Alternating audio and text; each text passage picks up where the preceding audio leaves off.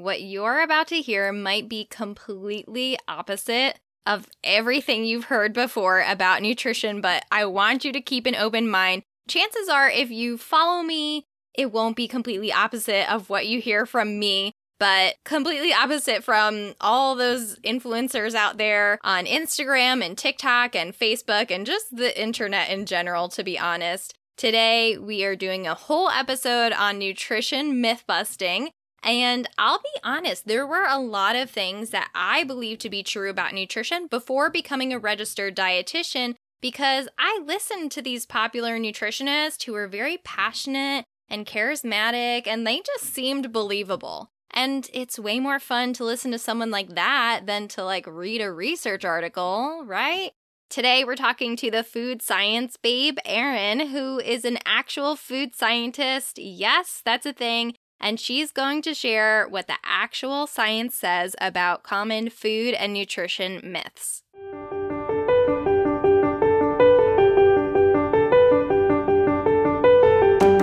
Welcome back to Feeding Toddlers Made Easy. I'm Casey Barnes, registered dietitian nutritionist, and I'm just thrilled you're here with me today because, God, I love nutrition. I picked the right career path for myself because I just find this stuff so incredibly interesting how it impacts the body and what the actual science says. Like, how cool is it that we can actually study these things? I just think it's amazing. So, anyway, we are going to talk to the food science babe in just a second here. Anything that we mention on the podcast, links, discounts, whatever, that's all at momknowsnutrition.com forward slash podcast. Hey, Erin, welcome to the podcast. Hi, thanks for having me. I'm so pumped that you're here today because I really am a nutrition nerd at heart. And I feel like we get to nerd out a little bit today. So, will you tell people a little bit about you and what you do? Yeah, so I actually have my bachelor's in science in chemical engineering. I started out of college, just happened to end up in the food industry and was in more of an engineering role, but ended up sort of more wanting to do like research and development. So that's kind of how I came about to be more in the food science side of the food industry. Still definitely use my engineering background as well, but as a food scientist, so I've been a food scientist now for over a little over 10 years, um, working in the conventional sector of the industry as well as the organic sector, working for large companies, small companies now I do consulting more for small startup companies, mostly here in the Minneapolis area. So, doing some product development work as well as creating nutrition panels, doing sort of like regulatory guidance for these companies, because typically smaller companies don't really have, you know, a regulatory group or a group that does that. So I kind of help with with that along with product development work. So awesome. And tell us about your Instagram and TikTok. Yeah. Yeah, so I started my Food Science Babe pages, I think it was 2018. So I just started seeing a lot of misinformation regarding food and the food industry. And there were a lot of great dietitians that were, you know, combating a lot of the nutrition misinformation. And I didn't really see a lot from like the food science perspective. And so it just got to the point where I was getting really frustrated with it. At the time, I was staying home with my daughter. And so I had some extra time. You know, I was like, oh, I'm just going to start a page. And it ended up turning into a lot more work than I thought it was going to. But um, yeah, I mean, a lot of the stuff that I cover too are things that I believed in the past. And so a lot of these come from biases that I used to have. And so I was like, you know, man, it would have been nice if I would have happened upon science based information when I used to believe these things. So that's a huge reason why I started my page as well. And then also after becoming a mom, just realizing how much of this you know, fear based type marketing that I talk about a lot is targeted specifically towards moms of young children. And after becoming a mom, like realizing that even more, even though I sort of knew it already being in the food industry. And so, you know, just trying to reduce anxiety around food because that has been problematic for me in the past as well. So, yeah. I love that you do it and I applaud you for doing it because it is not a kind space to be in sometimes on the internet people can be really nasty and we'll get out of the way first that you don't work for Monsanto. You're nope, never have not secretly working for the government and you all all opinions are your own. Yes. I do appreciate it too, though, because I I was in the same space as you. Like before I went back and got my nutrition degree, there were so many things that I believed to be true because they sounded like it, you know, and it, I wasn't getting actual research backed advice. So I'm really glad that you're a voice that people can turn to. Uh, she's just food science babe on Instagram and TikTok. So yeah. y'all definitely want to give her a follow. We're going to hop right in with just some common nutrition myths that are floating around out there and talk through it. So the first one that I wanted to hit on was the dirty dozen because I feel like this thing just won't go away. And it's just such a catchy phrase, too, right? The dirty dozen. But like, what's the deal with that? Yeah, so that is a, a list that comes out every spring. It's from the Environmental Working Group, which, you know, they they seem like a legitimate organization, like a science-based organization, but they are not.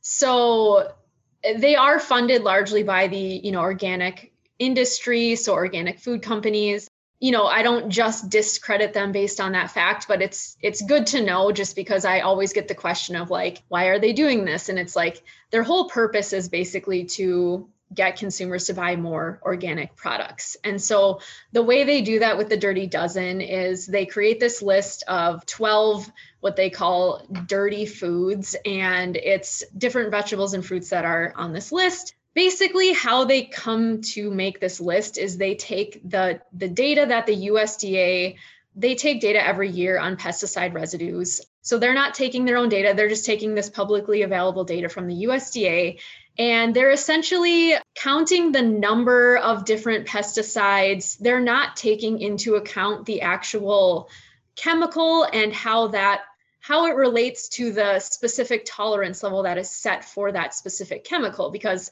Obviously, different chemicals have different toxicities. And so these tolerance levels have been set based on extensive toxicity data. They're set very conservatively. And then on top of that, the, the amounts that they end up detecting are, you know, hundreds to thousands of times below these already conservatively set tolerance levels. And when the EWG makes that list, they're not taking into account at all like how those levels compare to the tolerance levels and how much lower they are than those set tolerance levels. So, really, that USDA data is showing us year after year how safe our produce is from a pesticide residue perspective. And they're taking that and they're basically scaring consumers just based on like counting the number of pesticides and counting the total volume when that doesn't make any sense. I mean, you have to understand what the chemical is, what the dose is. If none of that's being taken into account, it's not telling you anything helpful. And so they're making this list based off of that, which is not, you know, science based at all. And they're scaring consumers into, you know, saying you definitely need to buy organic versions of these 12 you know, fruits and vegetables that we have deemed the dirtiest fruits and vegetables. And it's just ridiculous because like I said, I mean, that data is showing us year after year. Um, it's like 99% of what they test is well below the tolerance levels. So it's showing us that it's safe. I've shared this calculator that shows you how many servings of these fruits and vegetables you'd have to eat to reach a potentially harmful level based on the highest level the USDA has ever detected. And I always take strawberries because they're usually at the top of their list. And it's you you'd have to eat like 400 plus servings of strawberries every single day for an extended period of time for it to be like potentially a harmful level of pesticides. So it's ridiculous that they're scaring consumers, you know, especially when a lot of Americans are not getting enough servings of fruits and vegetables as it is. So if you want to buy organic, like that's fine.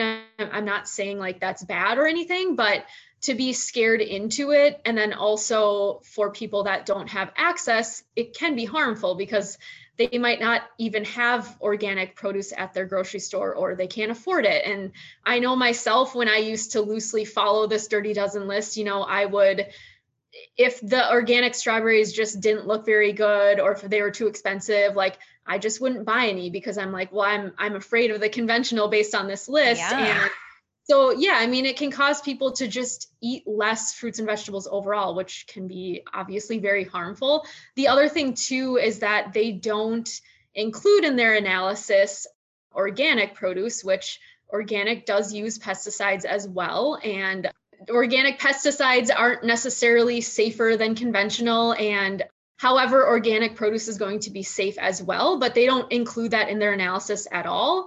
And in fact, the USDA, when they test for pesticide residues, a lot of the organic pesticides aren't even tested for. So we don't mm. really have like a true reading. That's not to say, I'm not trying to say like it's not safe or anything. I'm just saying like it's biased in the way that like they're not even taking organic into account in their analysis. And so, I mean, really the bottom line is like, I wouldn't, I wouldn't really even look at it. I mean, I know it comes, I know it gets a lot of press year after year. I'm, it, it seems to be getting less every year. I'm not sure if that's true, but yeah, I really wouldn't shop based on it at all. And really, anything that EWG comes out with, like related to food or even cosmetics, like just be aware that it's not necessarily like science based information. They're trying to get money for their organization and they're trying to get consumers to purchase organic. So, yeah. That all makes sense. And I think what I want to unpack a little bit more for people is just to help them wrap their idea around these tolerance levels. And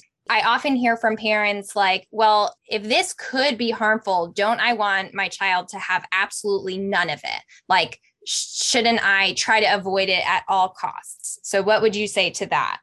Yeah, so I, we have to understand whether it's a chemical that's being, you know, sprayed in the form of a pesticide or even naturally occurring chemicals in fruits and vegetables. We have to understand that the dose makes the poison applies to literally everything we consume. Even water can be harmful at a high dose. And so we we have to understand the toxicity of not only, you know, pesticides, but just like chemicals in the foods themselves. And so i always like to use the example of there's naturally occurring formaldehyde in you know things like apples and pears. And of course like there can be a harmful level of that chemical right? But like we know that apples and pears aren't harmful because they contain that chemical. So it's the same thing with pesticides. And i mean pesticides are actually going to be tested a lot more rigorously than even some of these naturally occurring compounds in things. So we really understand like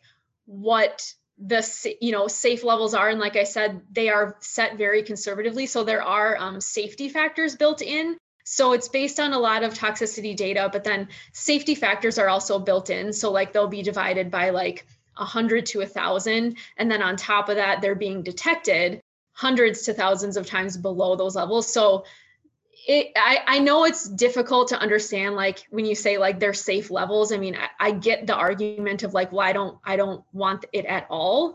But but it is safe just like everything else you consume. I mean you're consuming a safe level of water every day whereas like there could be a harmful level of water. So it literally applies to everything that we eat. And like i said organic is going to use pesticides too you know in order to grow enough food and not take up so much more land than we already take up like pesticides are necessary. And so yeah it, i guess all i can say is that it is safe and we understand you know these pesticides are tested very rigorously to understand like what is safe what isn't safe. And so i i understand that fear but but yeah i would say i would say we are you know based on the the levels that we are detecting on produce they are at incredibly safe levels now, along those lines of safety, I feel like there's also this big push towards more natural. Natural is better and safer. And we see it in food, we see it in skincare and beauty.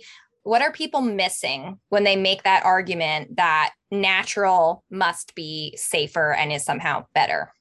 Yeah, so I talk about basically it's the appeal to nature fallacy. So humans are intuitively very bad at assessing risk. So we tend to assume that things that are natural are safer and things that are synthetic are less safe. When in reality, like natural comp there I mean some of the most deadly compounds that we know of are naturally occurring and they're going to have overlapping toxicities with synthetic chemicals. And so again, it, like we just need to understand what the chemical is and, you know, what the safety profile is regardless of if it's natural or synthetic because if we just assume natural is better and replace everything that's synthetic with natural, it could end up being less safe because we we still have to understand the safety of a compound if it's naturally occurring as well. So yeah, I think that we just need to keep putting that message out there to people that just because you can't pronounce it or you don't recognize it doesn't necessarily mean that it's unsafe. And I feel like this became more popular several years ago that whole like if you can't pronounce it don't eat it but i still see people on instagram on tiktok like reading off ingredients and they're like, uh, what are these additives? I don't know what this is. Like, this is definitely bad for you. So, can we talk about additives and this whole fear of things that we don't know what the word means?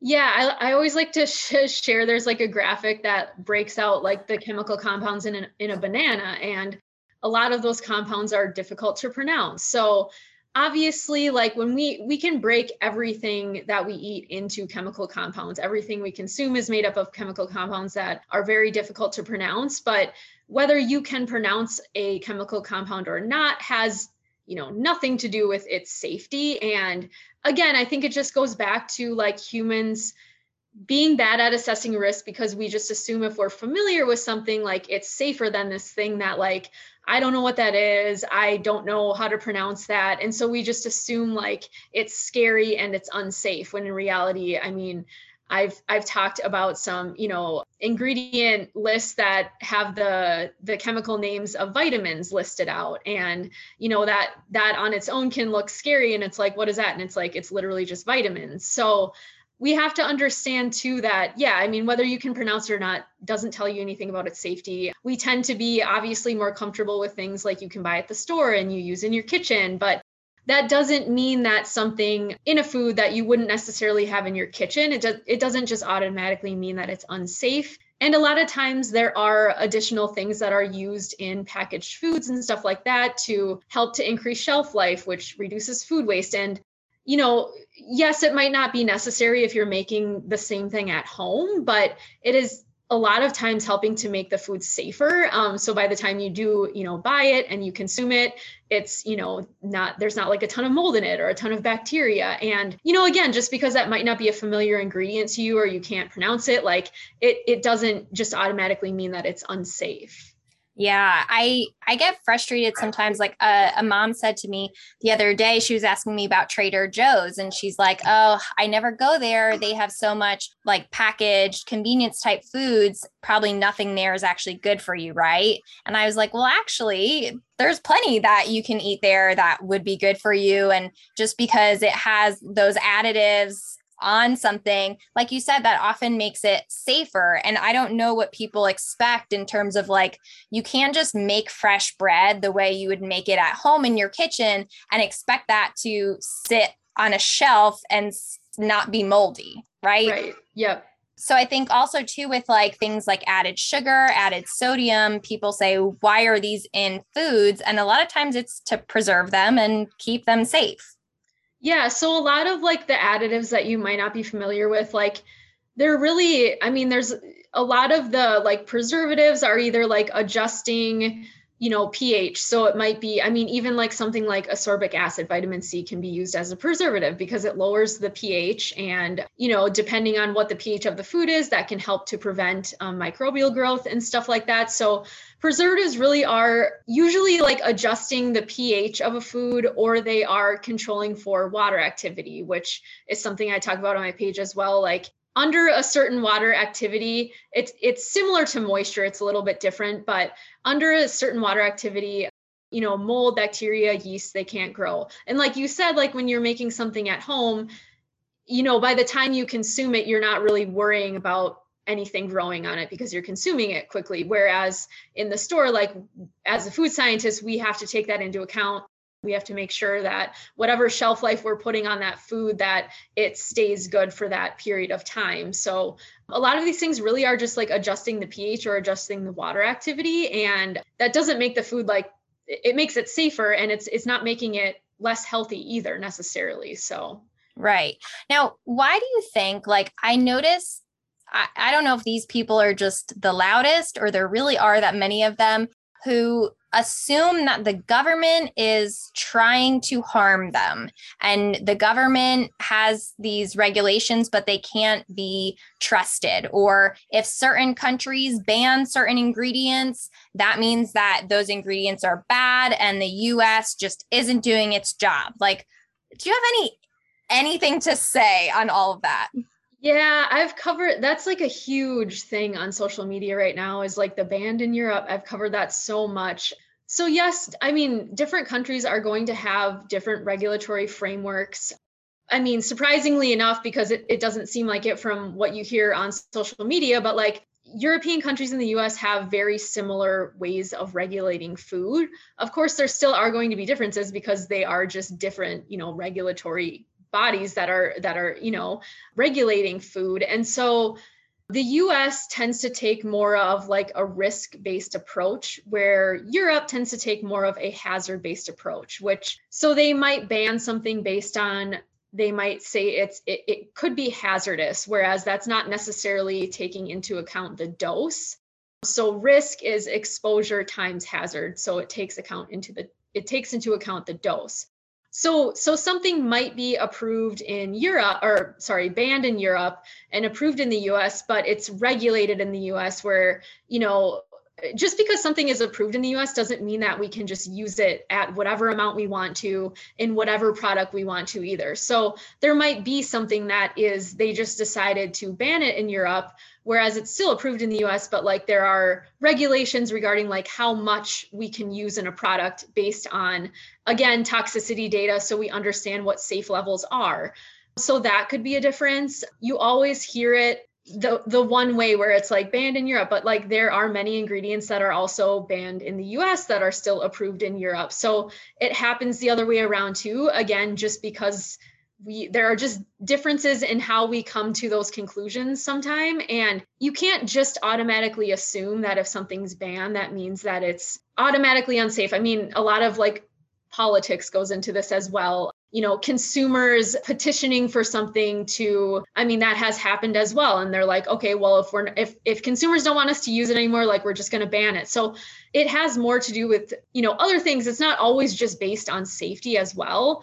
And so, yeah, I mean, you just you can't assume that like just because something is banned in another country that it's unsafe or that we're using it at unsafe levels because we still approve it a lot of times too those videos are actually just incorrect. There's a lot of them that talk about like specific colors and i'm like no those actually aren't banned there. So like a lot I of see that all the time about yeah, the colors. Yeah so a lot of ingredients are just listed differently. So in the us you'll see like fd&c red 40 whereas in europe it's going to be e and then like a three digit number. So they use e numbers mm. there for additives. So a lot of times too it's like no you won't see fd&c you know red 40 but that's because they don't list it like that. Or high fructose corn syrup is listed as fructose glucose syrup over in europe. So there's just differences in labeling. Yes sometimes it can be banned. I mean that happens the other way around there's actually more color food colors that are approved in Europe than in the US. That doesn't mean that their food I would never use that reasoning to say like their food is less safe because it, that's not what that means.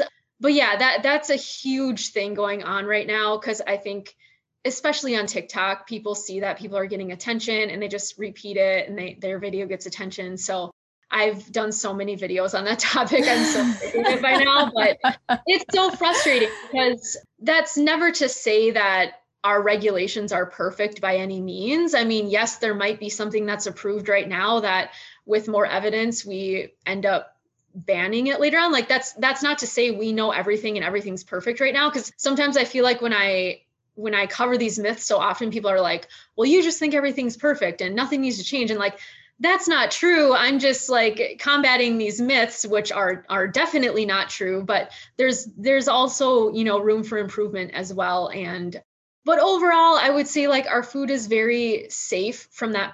People tend to really blow up the the concern about these additives that are in foods at very low amounts that are very regulated And it just bothers me too because like the US and European countries have some of the safest food in the world. And yeah. we're really like splitting hairs when we're like, oh, this versus yes. this. Like oh. we have such safe food. Like we we're so like fortunate to be able to be complaining about these like very little risks because our food is so safe and like we don't even realize it. So that's just frustrating too. A hundred percent. I feel like I wish I it's it's much simpler than people make it. Like you know, think about the foods that you know to be healthy and eat more of those than the foods you know to be less nutritionally dense. Like yeah. it, it kind of is that simple, but people really want to find like the they want to have something important to say i feel like sometimes and they get caught up in these little things that like you said it really it's safe in these small amounts and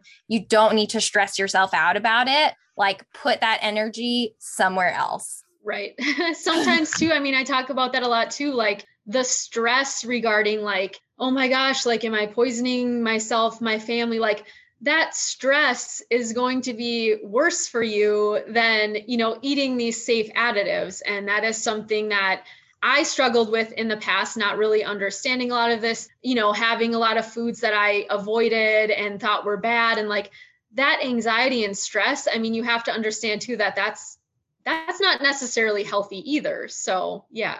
Agree. Now, there's another thing that I get asked about a lot, and that's oils. And it seems like whenever I recommend a packaged snack, that I get all these comments that are like, ugh, there's junky oils in there. What's with all these junky oils? So, can you talk about oils? Yeah, that's another one that just like I don't know what like I I'm not sure. I think that whole thing started with like like the keto and carnivore diets because they're all about like animal fats like butter and like these and so uh, somewhere along the line there just started being tons of videos saying that these vegetable oils are inflammatory and processed which yes they're processed but that doesn't mean that's that's another word that just like always implies like bad or unhealthy when in reality like yeah, there are things that are processed that doesn't necessarily mean it's bad and unhealthy, but I don't know where, I don't exactly know where this like inflammatory thing came from. I feel like it's the new, like when everyone was calling things toxic and there, it was like, what do you mean? Like what evidence? I feel like people have switched it to like inflammatory now. Yes, so it's yeah. Like, they'll just say like, oh, this is inflammatory. And you know you question like what do you mean like based on what evidence and it's like they don't even really necessarily know what they mean by that like it's just something people say to like get people scared about an ingredient and that's just not really how food works in general like unless you're allergic to something like one single ingredient isn't just going to cause inflammation in in every single person at any amount. And so that has to do with like the your overall diet. But yeah these oils are mostly made up of unsaturated fatty acids which actually can be better for your heart than saturated fatty acids so it's just interesting that these groups that decided to say these oils are bad and inflammatory they are pushing saturated fats which actually can be worse so I, I just it doesn't make any sense just the fact that they are processed also doesn't mean that they are bad or unhealthy. So a lot of refining of oils actually increases their smoke point. So specific oils can be better to cook with at higher heat applications than other oils. So Oh, I that's another thing. People will tell me, "Oh, that's rancid because they." Yeah, that's another. that's another. I don't know. I don't. Ex- I was like trying to figure out where that came from or what people mean when they say that and it doesn't make any sense like no yes fats can go rancid even saturated fats can go rancid and unsaturated fats have the potential to oxidize more readily than saturated fats but that doesn't mean that they're just like automatically always rancid like i don't know it's just so weird to me it's like saying like oh apples spoil faster than crackers therefore like apples are always spoiled like no that doesn't make any sense i don't right. know where that myth came from but yeah, I mean, if if you've ever smelled a rancid oil, like you would know that yes, it's rancid. I have. Um, so yeah, I mean, the only really the only concern with these oils, as far as like cooking with with them, making sure you're not you know burning them overheating them making sure you're choosing an oil with a high enough smoke point for the application. But these myths that they're rancid and they're inflammatory just like have no scientific basis whatsoever. And like there are human trials showing that they are not inflammatory. So we actually have evidence showing that they aren't yeah. i don't know i don't know where those myths came from or like why they're persisting so much they're just not true i hear you i i don't want people to be scared off from using cooking oils just because yeah. they hear this stuff on the internet now right. I have one more question for you. Knowing all that you know, all the research you've done, and all your food science knowledge, are there any foods that you like avoid for you or your family? Is there anything that you're like, will not eat that? Not just based on like personal preference, but you're like, this is not safe. No, like from the safety person, other than like my daughter's peanut allergy. um, other than that, no, I mean, honestly, there's not. I get that question so much. And really, like, there, it all has to do with, you know, dose and your overall diet. Like, I truly don't think there's anything that, you know, just overall everybody needs to be avoiding, you know, other than, you know, if you're allergic to it or just don't like it or anything like that. But there's really not, I mean, like I said, our food is very safe. There isn't like a specific additive that I would say, like, you need to avoid so yeah i mean my answer i guess is no and i i get that question a lot and i'm just like no there's there's really not anything that i would say you know is I assumed that was going to be your answer, but. I, I, wanted to confirm. I mean, yeah. I think, but what people need to not hear from that is that you're not saying eat just whatever, like, you're not saying to not care about nutrition or health. Yeah. Is that right? a lot too. It's like, oh, you're saying all foods are the same and you should just and it's like, no, that's that's also not what I'm saying. I'm just saying like from a safety perspective, our food's very safe and there aren't specific additives that we need to be avoiding. But like you said, I mean, obviously nutrition matters your you know the the quality of your overall diet matters and that's where dietitians come in.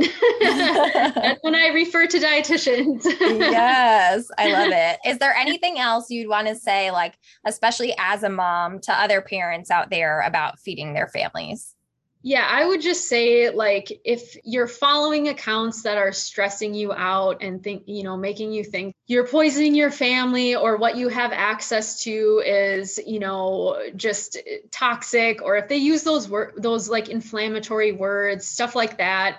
I I mean honestly, I would say stop following those accounts, find more evidence-based accounts because really like it's not healthy to be stressing out going grocery shopping and you know having so much anxiety over food and just realizing yeah that our food is very safe and it's not something you should be stressing out over. And that is something i stressed out over a lot in the past. And yeah so there there's a lot of accounts out there that if you follow them you'll literally be like stress out every time you go to the grocery store. So yeah i would just say like stop following those accounts because typically they don't really know what they're talking about anyways. So I agree 100%. And one thing that I want to add to that is that sometimes they will show research studies, but it's not actually related to these ingredients or additives when used in a food setting in the way that we would actually consume them.